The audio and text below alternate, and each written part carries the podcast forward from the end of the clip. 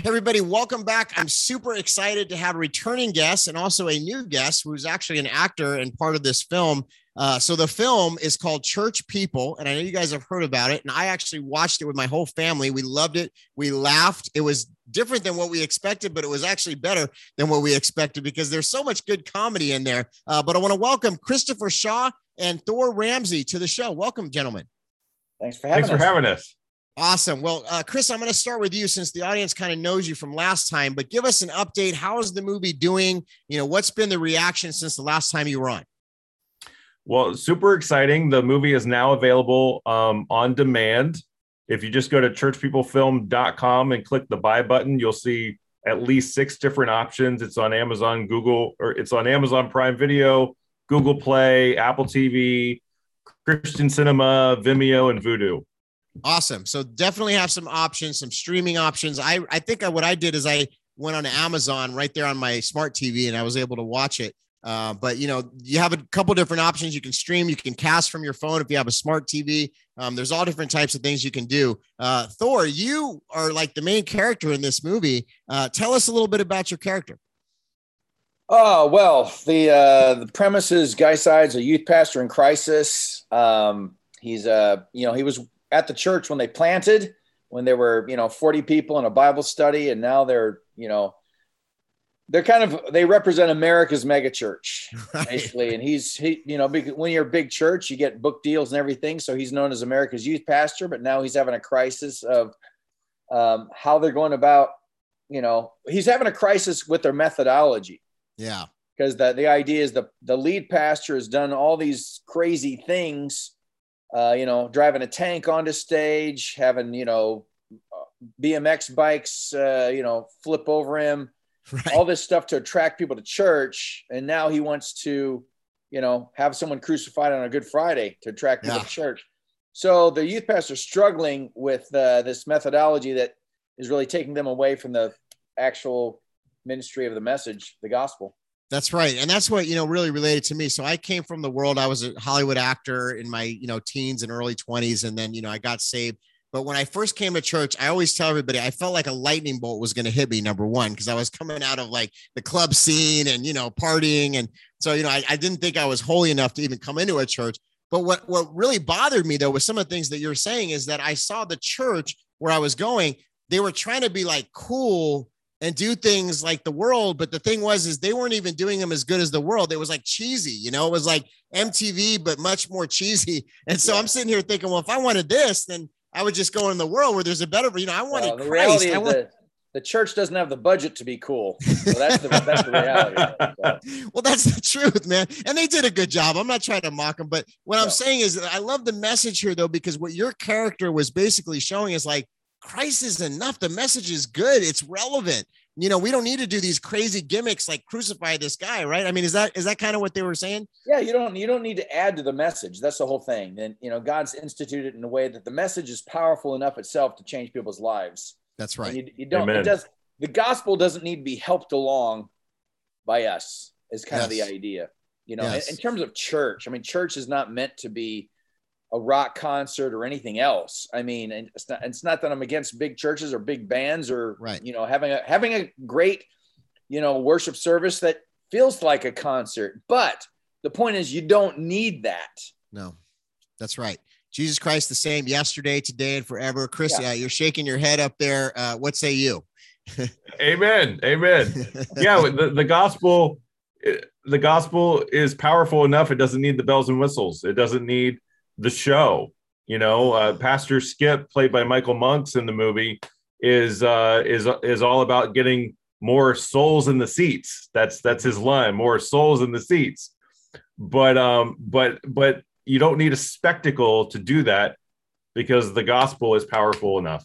That's and, right. and the, the it's that it's that old uh, there's an old adage: the medium is the message. So Yeah. how we decide to present the gospel affects the gospel, yes, and that's what churches I think often don't realize. And exactly. The other, you know, and the, and the other great issue I think today is that we have churches that still believe everything the Bible teaches. They just don't talk about it from the pulpit, Mm, and that becomes, you know, I, I just heard this story the other day, so I don't know how controversial I want to get, but a pastor told the story where a member left his church. He hadn't seen her forever. You know, people just leave churches. They don't even tell you anymore. They don't send a letter, right. thank you note, just yeah. like, you know, they don't even finger you yeah. when they leave, you know, nothing. Um, right. They don't flip the bird, I should say. You know, anyway, whatever. nothing. You get nothing from them. So he finally saw her, bumped into her at a coffee shop and talked to her, and then eventually asked her, "So, so why'd you end up leaving?" She's like, "Well, I came out, you know, as gay, and I didn't, I didn't agree with your church's uh, view of the the you know the gay lifestyle. So I went to this other church. The pastor had to tell her, like, I know, I know the other staff. They believe the same things we do. But the hmm. issue was they never talked about it from the pulpit. Right. So here she wow. could go and sit at a church for who knows how long, thinking that they were really uh, condoning mm-hmm. her and her lifestyle. It's, it's, that whole thing. It's like they, they didn't get, she didn't get the idea of they love me, but you know, there's a sin issue involved here. And that's a tragedy in the church today, I think.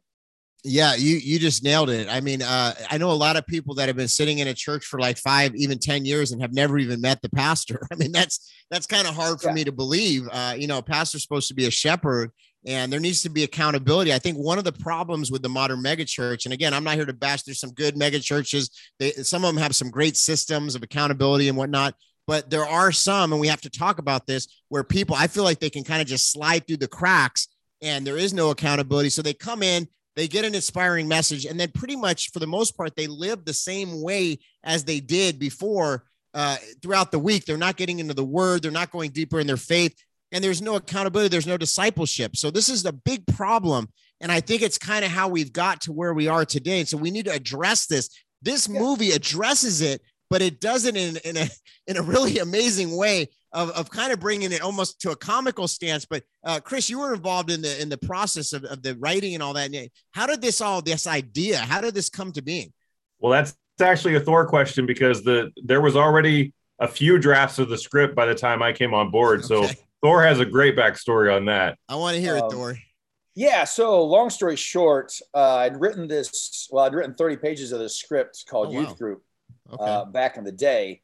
And uh, I had a manager at the time that got me a meeting with Sony Affirm, and I was pitching them these script ideas.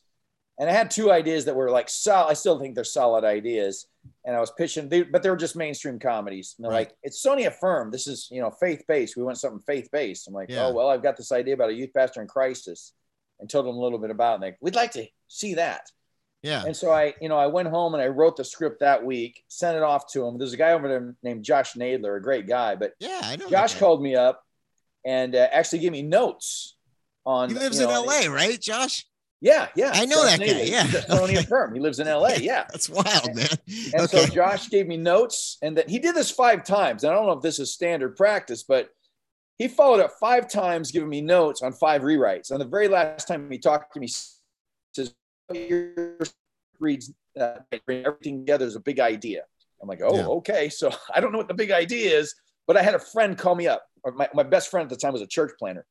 And he calls me up and he says, You're not going to believe what this mega, mega church that we all know uh, is doing for Good Friday. I'm like, What are they doing? Is they're having a crucifixion? Like, there's no way because I'm on their social media right now. So let me check it out. So I go on their social media page and it turns out they're not actually crucifying someone, but they were they were having a passion play, but it was going to be so realistic that they put all these warnings. You know, if, if you if you if you faint easily, you get queasy at the sight of blood, et cetera, et cetera.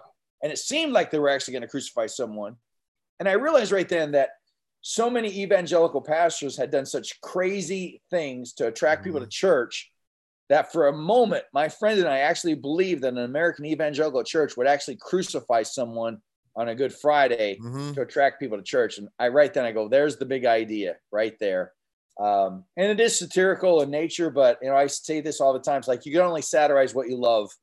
You know, that's the whole thing. We love Jesus, we love the church. So it's not mean in any in any yeah, it's not mean spirited. Not, not at all. Not a mean spirit, but there's a great message. And, you know, it's kind of hard not to get the message. And I, I think it brings some conviction.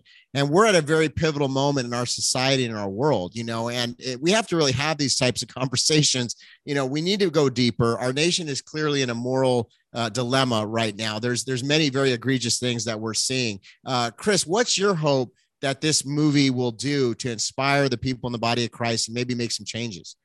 Well, one of the comments I've heard multiple times is it people experience all the feels watching this movie. They laugh, they cry, some of them sob, um, but and, and, laughter is unifying, and laughter breaks down walls. I like what uh, comedian Michael Jr. says because he uses comedy a lot to to bring home a message, right. to bring home a point, and um, and that's what we did. I mean, we we had a compelling story, and it's a comedy and there is a message in it that's organic to the story because it takes place in a megachurch. So uh, my hope is that people laugh and unite and have some uh, self-reflection and and corporate reflection um, over you know the changes that need to be made, et, et cetera, et cetera. Yeah, exactly. but but really just enjoy enjoy um, enjoy a family friendly movie.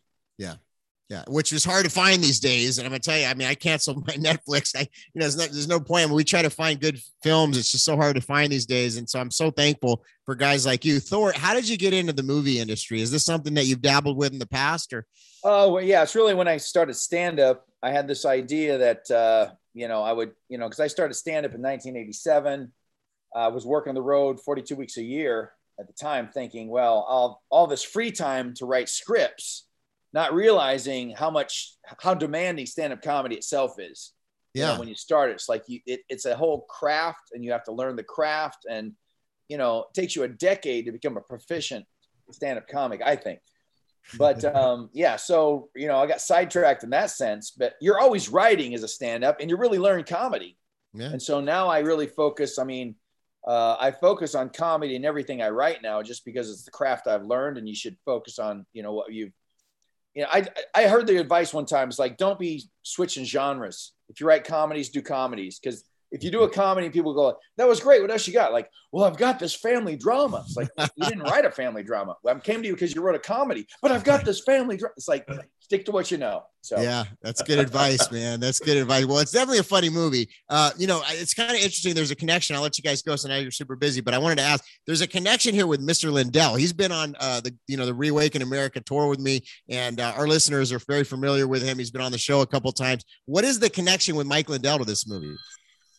He funded the whole thing. Yeah, he paid for it. So I, I should probably run a, answer for you. I should probably run a Mike Lindell commercial after this, then. Huh? yeah. yeah really so should. I mean, seriously, hats off to Mike Lindell. I mean, he believes in the project, and um, and uh, yeah, and he funded the whole thing. Uh, there's even a music video that I believe he funded as well that Stephen Baldwin directed.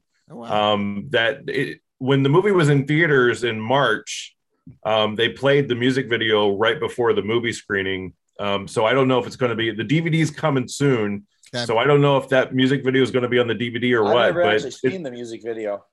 You've never seen it? I've never seen it. It's heck of fun. It's a really fun video. Stephen did a great job. Joey Fatone performs in it. Is there anywhere that it's available right now? Can we watch it somewhere? Not that I'm aware of. No, okay. not that. That's that. Yeah. So we're hoping it's on the DVD or we're hoping there's some way people can watch it. I think they was just but, throw it out there now, though. You know, just yeah. Well, they gotta they gotta figure out you know clearances and make sure everything's clear and everything. So it becomes paperwork you know, after a while. All that all that legal schmiegel paperwork, you know. but um, but yeah, we don't have any control over that. But but uh, but yeah, Mike Lindell funded the whole thing, and um, um, as far as I know, he's really proud of it.